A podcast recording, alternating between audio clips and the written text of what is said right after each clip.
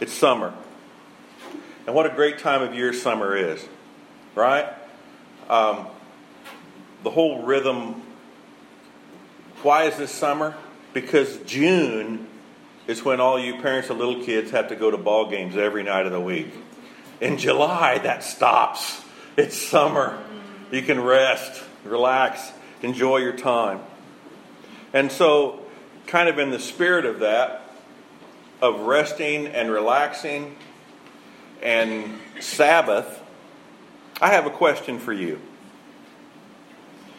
If Jesus appeared in the flesh, as he was sitting in the chair next to you, or if he walked in the room, what would his face look like when he saw yours? What would Jesus' face be if he walked through that door right now and saw you? What would be on his face? I heard somebody say this last week. They said, He wouldn't even look at me. He has more important things to do. Another thing I heard was um, it would be a forced smile and a nod. He knows me, but he's kind of keeping his distance. Another, it would be a concerned, questioning look, like, what the heck have you been up to? What would it be? A smile? A laugh? Look down? What would Jesus' face be towards you if he walked into the room right now? That was the target question and lead into question to talk about joy. Because I don't know. But is there anything that's scarcer in our world today than joy? I, uh, I used to be, and I'm so glad I'm not anymore, caught up in the political stuff. But people who are caught up in the political stuff, oh my. You know what they think of the other side? They think the other side are idiots. And they're more than happy to tell you that. And I don't care which side you're talking about. Because I am old enough to remember what it was like to be Republican during eight years of Obama. And we thought his followers were stupid. And now it's flipped the other side, and people who think of Trump's followers think they're stupid. Now, why do I bring that up? Because neither side in that debate has any joy. There's no joy. All right, we'll move away from politics. You went to mow the yard this week, jumped on your mower, turned the key, or pulled the string, whatever. I don't think. Anybody here have one of those tumbler mowers? Okay, so everybody has some kind of motor on there, and it won't start. What was your response when your mower wouldn't start? Hallelujah, praise God. No. No, no, no. That's not your response, right? Or your car won't start, or you have a flat tire, or the milk's gone bad, or you broke your shoestring, or, right? Think of how quickly our joy is stolen. We wake up, we hear the birds singing, it's a beautiful morning, and the coffee's bad, the creamer's gone, your shoestring, the toothpaste is out. Think of how small it takes of a thing for joy to vanish. If it was even there to begin with. Many people start the day with a very short prayer that goes like this Good God morning. Right? And I'm here to tell you this morning, as I'm sweating because it's hot in here, that joy is not based on your circumstances. And joy is not optional if you're a follower of Jesus Christ. It's not an option. We are supposed to be joyful. Well, great. That's one more thing I need on my list, Tony. One more thing I've got to do work in joy somewhere in my life. If that's what you heard, have I got good news for you? That wouldn't be joy. But so many times in our life, we do not have joy. Some say the solution is don't worry, be happy. Right? You know that song? it's a fun song. But if that song can change your life, I really wonder about you. You know what I mean? Because your sister or brother or mother or dad or aunt or uncle or neighbor is dying from cancer. And if your response to that is, ah, don't worry, be happy, I question how deep you go, right? What's going on in your heart? Don't worry. Be happy.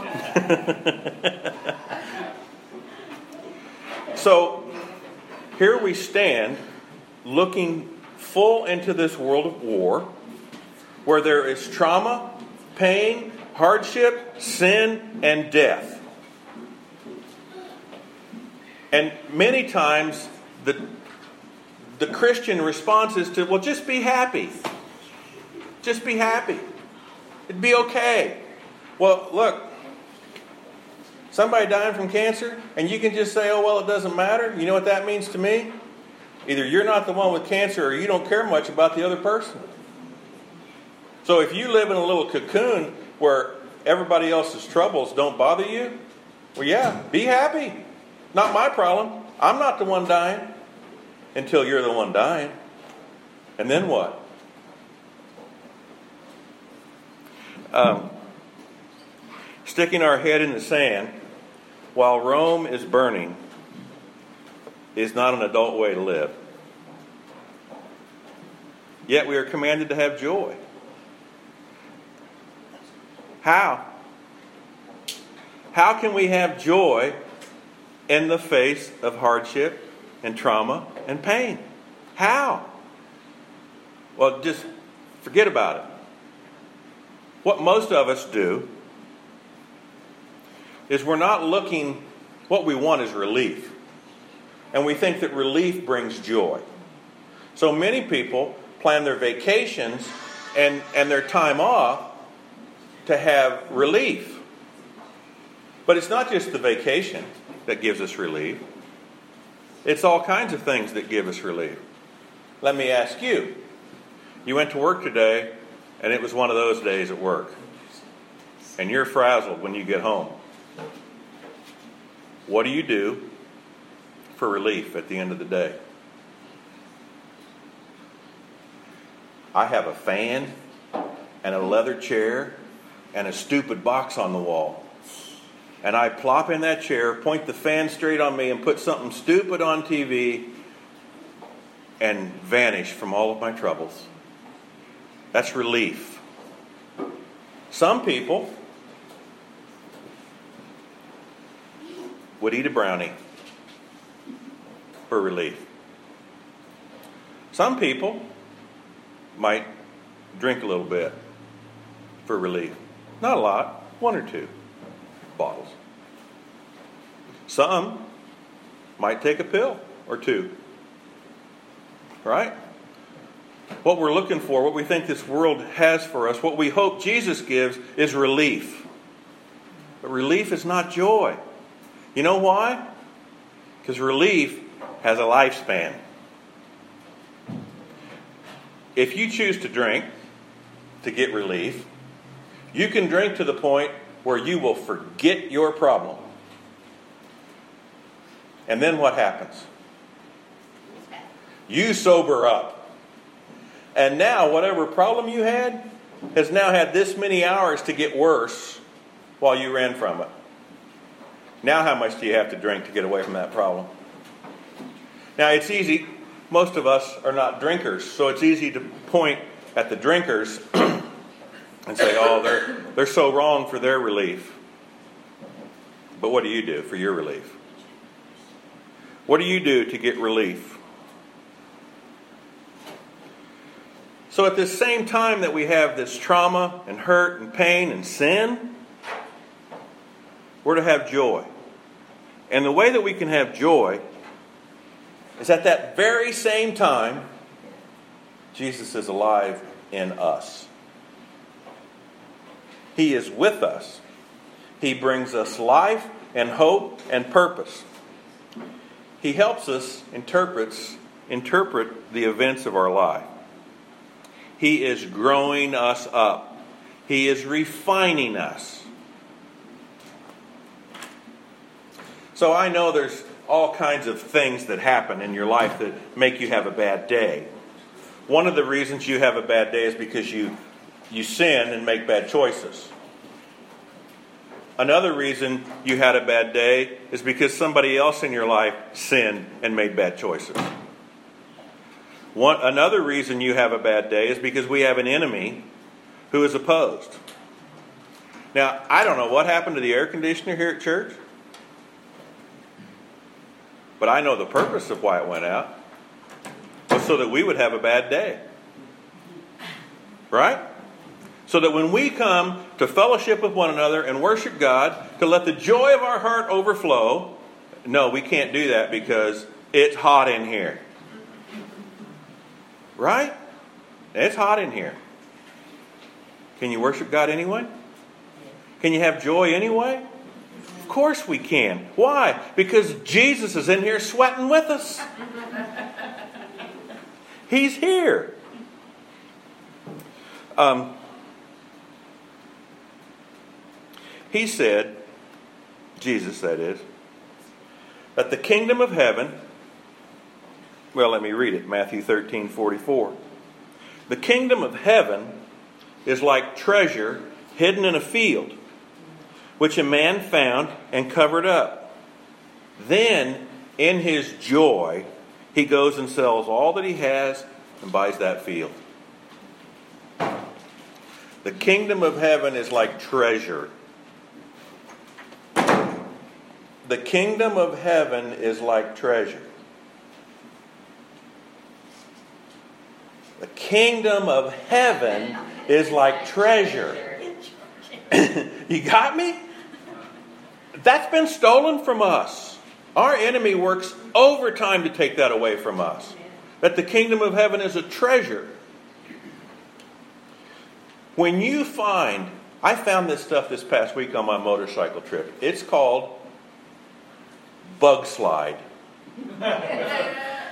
it comes in a squirt bottle.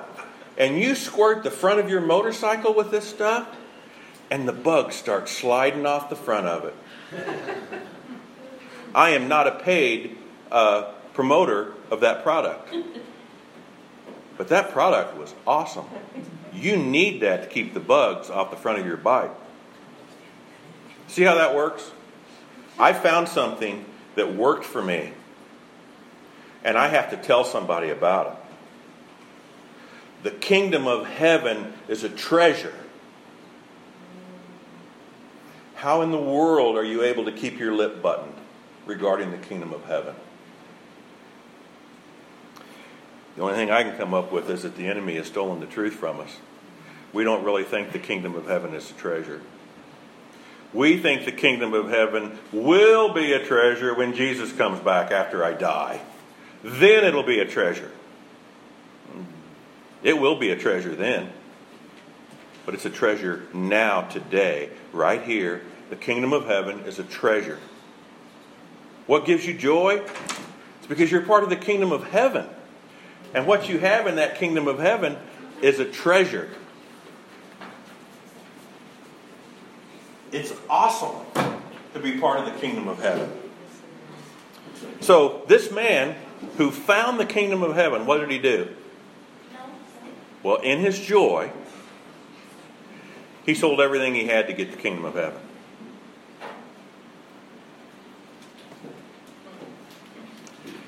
You see, I used to tell people, I still tell them, I'm a one trick pony. I only have one trick. And the trick is Jesus. You got a problem? The answer is Jesus. The only thing between point A and point B is us figuring out how Jesus is going to solve that problem. But the answer to every problem you have is Jesus. And that gives me great joy. Aunt Sue's dying with cancer. Jesus is the answer. Right?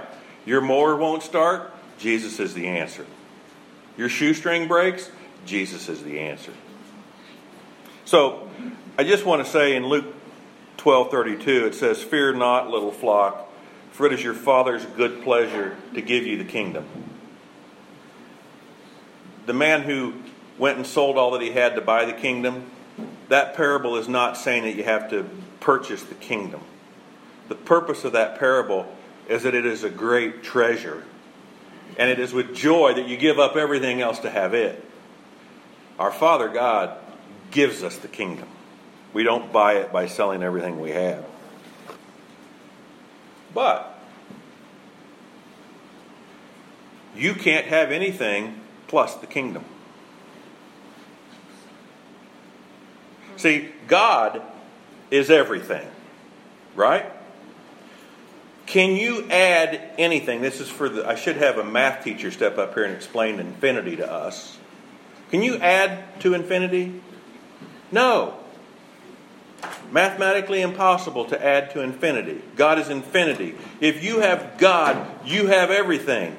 You can't have God plus your ski boat, or your motorcycle, or your air conditioner. What you have is God, the kingdom of heaven. And all these other things are added unto you. So, I think one of the reasons we struggle so much with joy because we have God and we have the things that give us relief. And the things that give us relief are temporary fixes at best. They're addictive and they don't really bring joy. But we have them over here and we have God over here. It can't be that way.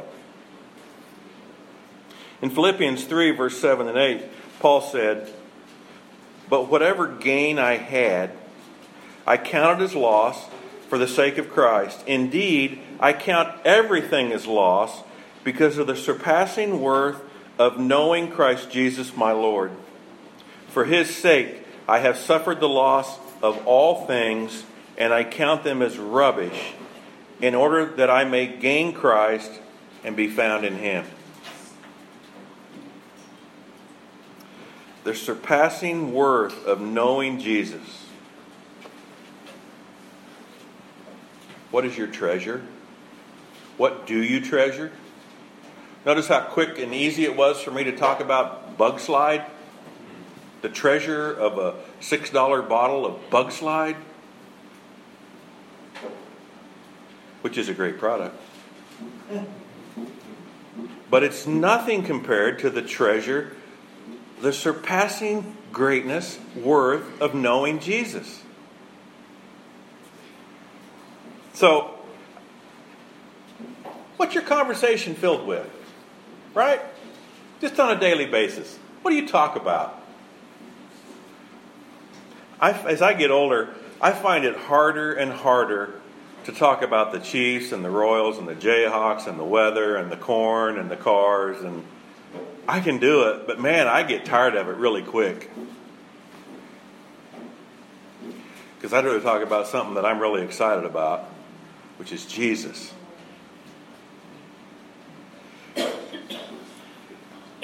So here we have the loss, living in this world at war. The trauma, the sorrow, the pain, whatever gain I had, I counted it as loss for the sake of Christ. Indeed, I count everything as loss. So that, yes, there is great sorrow and trauma and pain in life. Yes, there is. And I am not telling you to stick your head in the sand or to just don't worry, be happy. That would not be helpful for you. What I'm saying is, in the middle of that pain and sorrow and trauma, Jesus is right there with you. And that gives us great joy. While at the same time, we may be crying in pain. God is at work in you to refine you, to mature you, to get you deeper into the spiritual life where you will find great joy. Now, I don't know. I know some people might believe that God caused the air conditioner to break so that we could huddle up in this room and have this deep, intense spiritual moment this morning. And if that's your theology, okay. It's not mine. What I think is that no matter what happened to the AC unit, God said, Watch this. And He took what was trauma and pain and a hardship and said, Watch the glory that will come from this this morning. Watch this. Now, if you view life that way, God, I can't wait to see how you glorify yourself in this. There is such anticipation. See, most of us, and me included, I don't like things that hurt. Stop it. it, it it's uncomfortable, right? And I get that. We would love to escape trauma. Anybody know how to do that? Because I don't know how to do that. The only escape I know is temporary numbing yourself so that you're unaware of the trauma. That's the only way I know. But that doesn't make the trauma go away. That just makes you incapable of seeing and experiencing it. You know, sometimes that's good, like when they do surgery on our bodies. I want them to knock me out. I don't want to feel that. I get that. But that's no way to live, and that's definitely not the kingdom way to live especially as we are growing and maturing and becoming Christ like. Could Jesus have skipped the cross? Of course he could. He's God, he could have done anything. But it wasn't what needed to be done. The cross was needed, so Jesus submitted himself to that. Here, you don't take my life from me, I lay it down for you. See? See the interpretation of life? God, why won't my mower start? Where are you at? That's an option you can go with. Will that bring you joy? No? God, why does my temper flare so much when my mower won't start? What are you working on through me, God? Grow me up. I don't want to be I don't want to be somebody full of rage because my mower won't start or my shoestring breaks, right? So, work is hard. Marriage is hard. Relationships are hard. Church is hard. Brownies make me feel better. Or TV, or alcohol, or anxiety meds, or a little smoke or a little porn or a little of my soap or what. I just need a bit. I just need some relief. And I am not saying that you should not be kind to yourself. You should be kind to yourself. God is kind to you, His mercies are new every morning. But what I am saying is that God is at work through all of the pain, sorrow, suffering, trauma, tragedy in your life. I'm not saying God caused any of that. I'm saying He is using all of it to produce joy in you by bringing refinement to who you are. But most of us would rather have relief than refinement. How about you? Matthew 6:21 for where your treasure is there your heart will be also. What are you treasuring? Your relief or your refinement? I've used this analogy before of working out. temporarily making life harder to make you better. That's what working out is, right? Those weights do not need to be moved. They're perfectly fine where they were. But we go in there and voluntarily move weights around, making life harder to make ourselves better. That's the process God is in. So, when hard comes, you can shrink back and run away.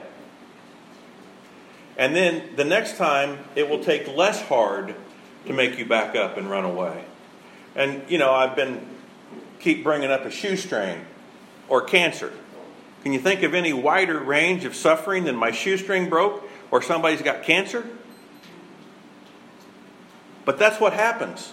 We get all the way down to where cancer, oh no, the car won't start, oh no, I got fired from my job, oh no, my shoestring broke, oh no. Because that's what happens. When you don't exercise, when you lay in bed day after day after day, atrophy. You lose your muscles, right? And you can't walk, and you can't do anything. Same thing in the spiritual life. Where's your treasure? Because that's where your heart is. And if you treasure relief, that's where your heart will be. If you treasure refinement, the kingdom of heaven, the intimate growing, growing up in Jesus, that's a deep treasure. Psalm 16, verse 8. I have set the Lord always before me.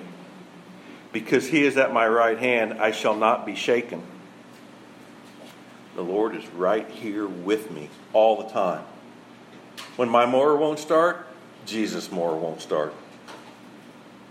When my cousin has cancer, Jesus' cousin has cancer. You see that?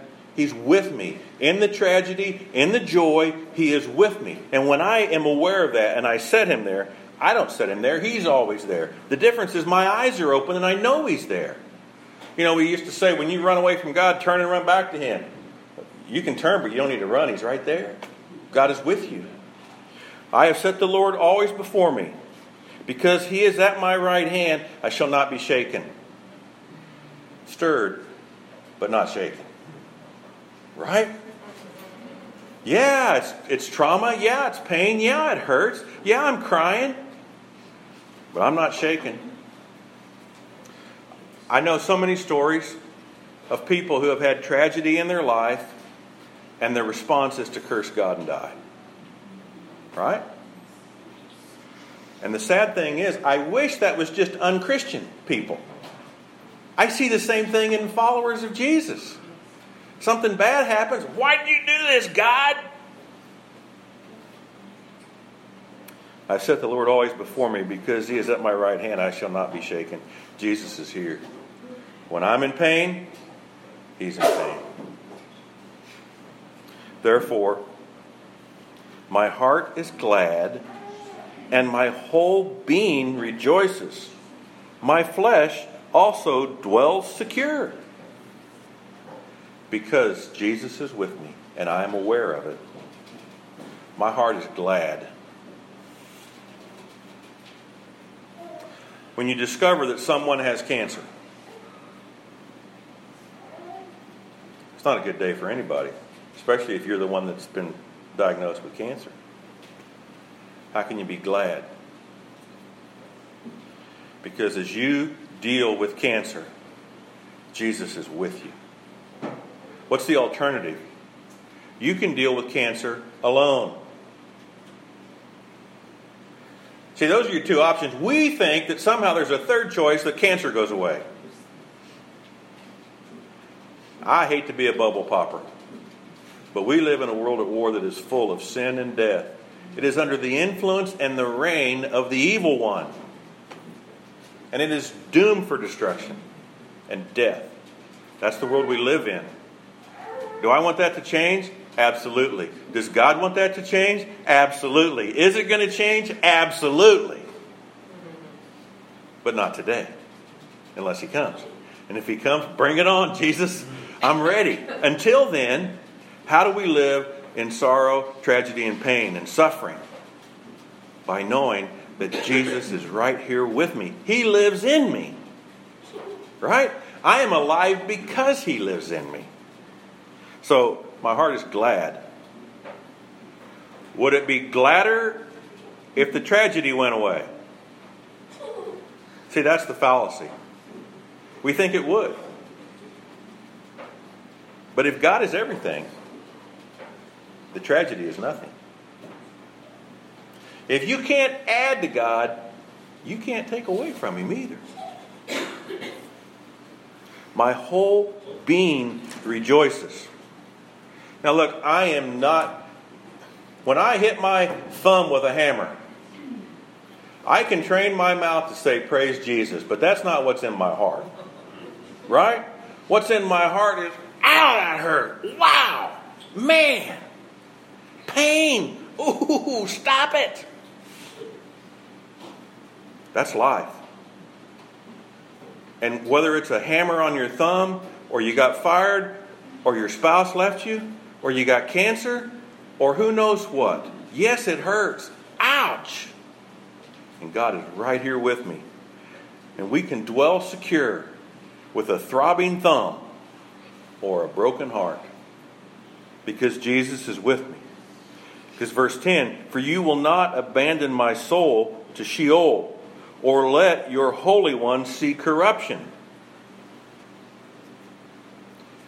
You are the Holy One in this verse.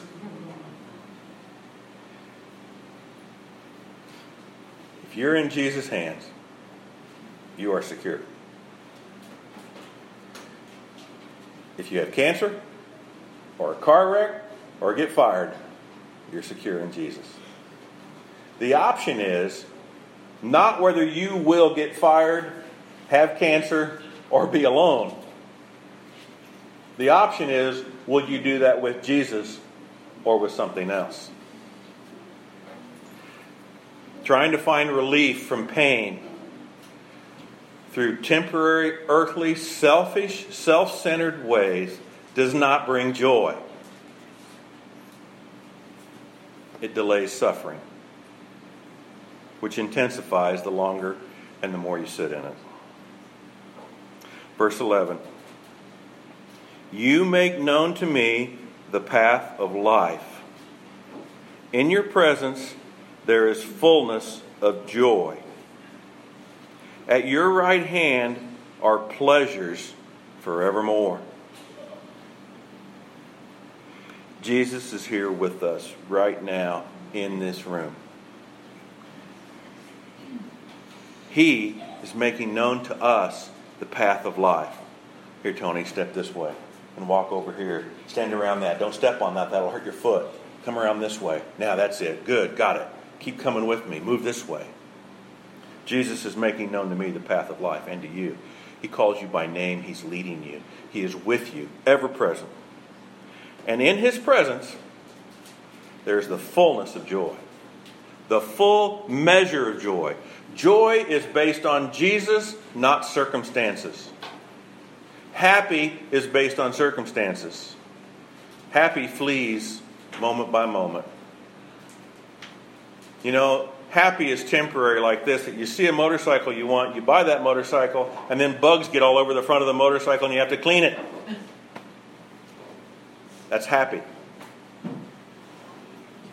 Which is why I like the bug slide, makes it easier to clean my bike. Joy is Jesus.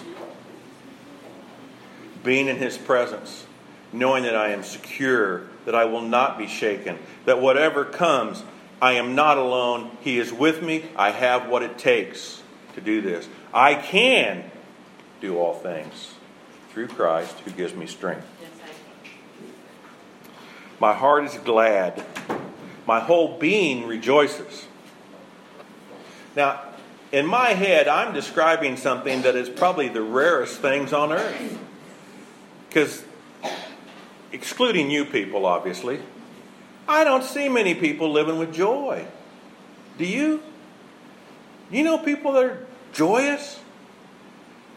Because what I see a lot is a lot of complaining. Right? I see a lot of cursing. I see a lot of, God, where you at? Why didn't you show up? Why'd you do this to me, God? I see a lot of that. I see a lot of ankle biting and backstabbing and snipping. Does not come from joy. Jesus' presence equals joy and pleasures forevermore. I know on the renewal of all things, all this pain and sorrow leaves, and I can't wait for that. I will wait. I don't want to wait for that. I'm ready now. But even now, Jesus gives us pleasure. He loves us. When you have God, you have everything. You don't need a mower that starts, or a motorcycle that doesn't have bugs, or a loving spouse. We want all those things. When you have God, you have everything. I know we're in church, and I know the answer is going to be when I ask this question Do you believe that? And everybody shakes their head up and down. So don't answer it that way. Answer it by doing this examine what you did this past week. What was your greatest treasure from this past week? What was that? Where your treasure is, there will your heart be.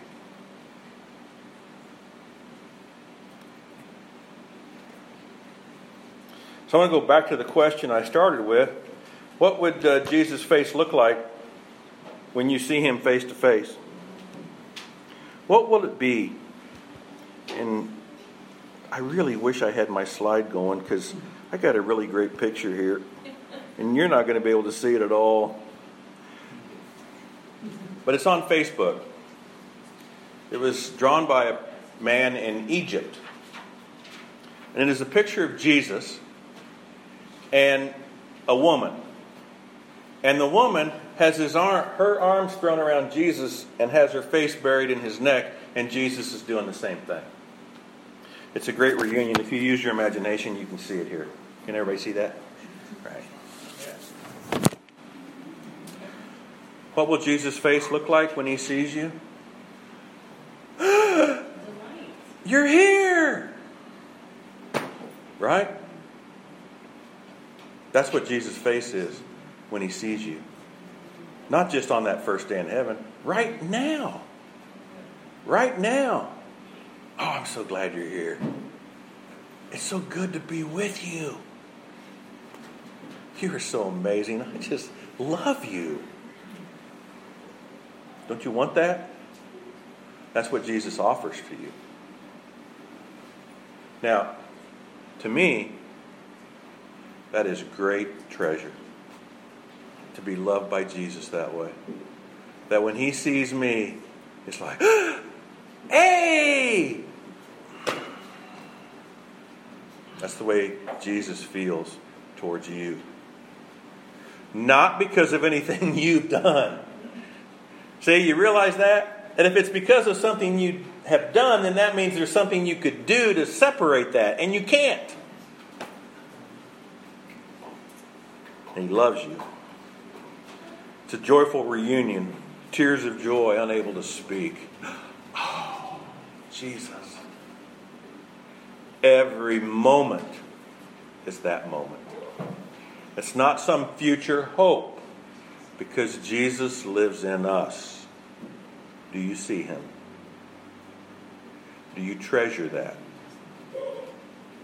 Or do you treasure the air conditioner and the fan and some brownies and a good cup of black hot coffee? Mmm. What's yours? Right? What are you treasuring? I treasure relief. Just make it stop. No, I treasure Jesus. And I can do all things through him. Right? So, where do we want to go today? What do we want to do? Well, we want to see Jesus' face. And know what that face looks like when he looks at you. Not when he looks at me, when he looks at you. What's his face look like? Do you have that picture? Do you know what his face is towards you? The way he loves you? Because when you see that, you'll begin to grasp and understand the kingdom of heaven. And this treasure that is worth everything. What would you give up for that? What wouldn't you give up for that? Each one of us has a deep, deep need to be loved. And we try to satisfy that with other humans. And it gets close some days, but it'll never be the real thing, which is the love of Jesus for you. It's an amazing love that He has for you, transformational love. It's a love that if you experienced it, people would be saying, like that, Tony, would you stop talking about that? I'm tired of hearing that. That's what it would be like. And our enemy comes with that real quick, always. Nobody wants to hear that, Tony. Yes, they do. Everybody wants to be loved. I may need to find better ways to talk about it, but everybody wants to hear about it. Everybody wants life. Everybody wants freedom. Everybody wants to be loved by Jesus. Because that is the great need of man's heart. Uh,